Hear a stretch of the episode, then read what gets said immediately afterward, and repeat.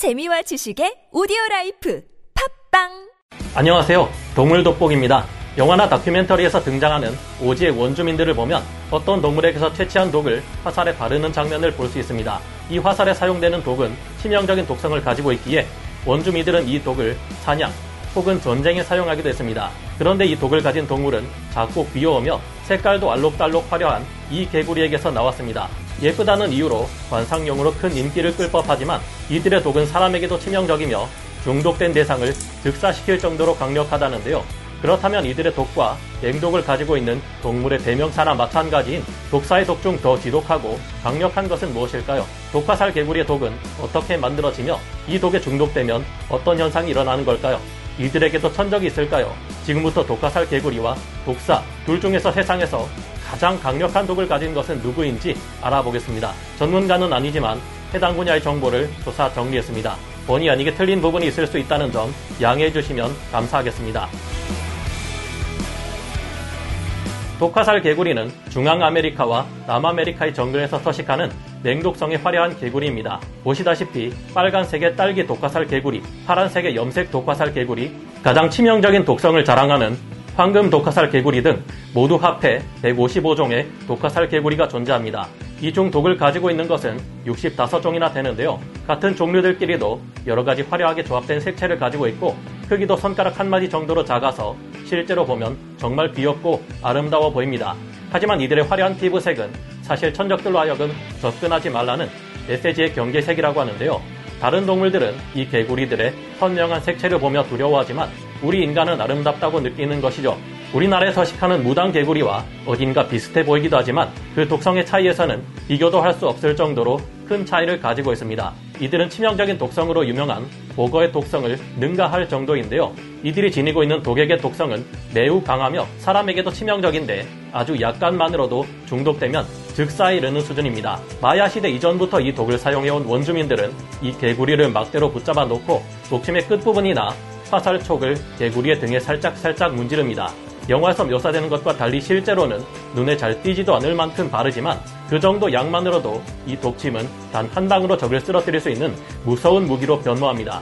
독화살 개구리의 피부에서 나오는 독은 바트라코톡신이라는 냉독성 물질인데요. 바트라코톡신은 주로 신경을 마비시켜 출혈을 일으키는 단백질 혼합물인 뱀들의 독보다 훨씬 강력하며 동물이 낼 수 있는 독 중 가장 강력한 신경독으로 알려져 있습니다. 이 물질은 반수 치사량이 킬로그램당 고작 2마이크로그램에 이르는데 쉽게 이야기하면 눈에 보이지도 않을 만큼 작은 양만 가지고도 둘 중 하나는 사망에 이른다는 이야기입니다. 바트라코톡신은 신경세포의 나트륨 펌프 작용을 방해하는 효과를 가지고 있는데요. 바트라코톡신은 나트륨 채널에 비가역적으로 결합하여 나트륨 채널이 닫히는 것을 막는 작용을 합니다. 이렇게 되면 불필요한 활동 전이가 계속 발생되어 신경계를 교란시키게 되는데요. 이 같은 과정이 모든 신경에 작용하며 심장을 움직이는 중추 신경에 다다르면 심장을 마비시켜 심부전으로 숨이 멈추게 됩니다. 무서운 사실은 독화살 개구리 독인 바트라코톡신에는 아직까지도 해독제가 없다는 것인데요. 이 같은 독은 독화살 개구리 외에도 특정 종류의 딱정벌레들이 가지고 있으니 외국에서 아무 딱정벌레나 손으로 잡았다간 큰일 날 수 있습니다. 독화살 개구리의 독은 워낙 강력하다 보니 개구리들의 천적인 뱀들이 입에 살짝만 베어도 마비될 정도인데요. 독화살 개구리를 잘못 물었다가 끔찍한 통증 때문에 곧바로 뱉어버린 뱀들은 몇 시간 동안이나 마비되어 움직이지 못할 정도입니다. 독화살 개구리와 독사의 독 대결에서는 독화살 개구리가 압승을 거둔다고 보아도 되겠습니다.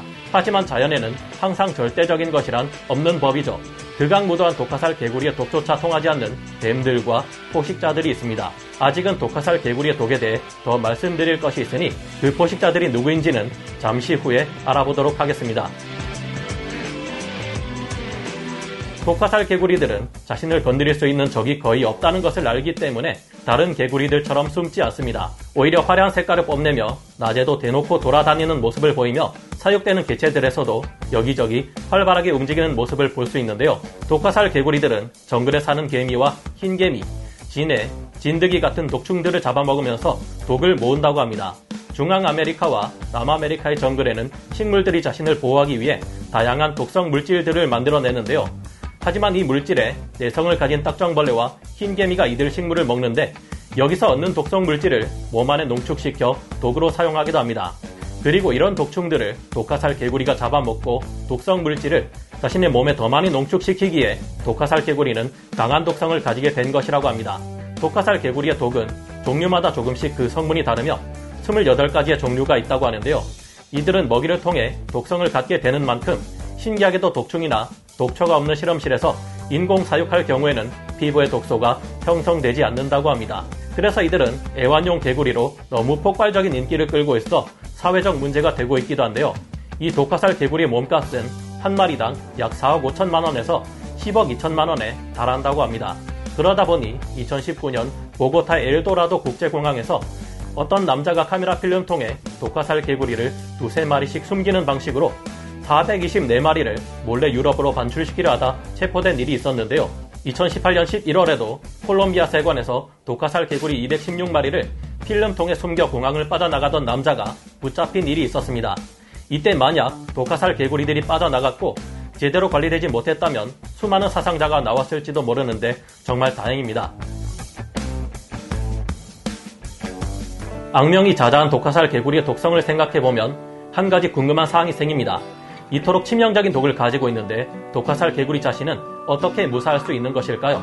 그 이유를 알아보기 위해서 미국 텍사스 대학의 진화생물학자인 레베카 타비는 독화살 개구리가 가진 독의 효력을 차단시키는 작용을 하는 유전자에 대해 연구했고 이를 2017년 9월 사이언스를 통해 발표했습니다.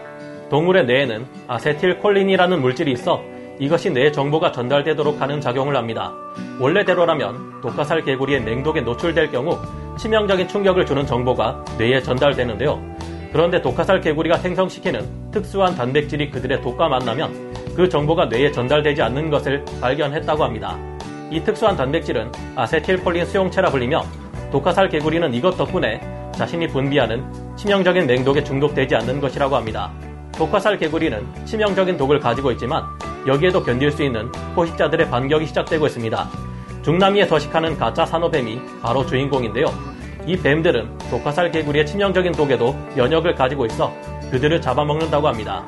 다만 이 뱀들도 독화살 개구리를 먹은 후 그 독을 해독하기 위해서 몇 시간 동안 제대로 활동하지 못한다고 합니다.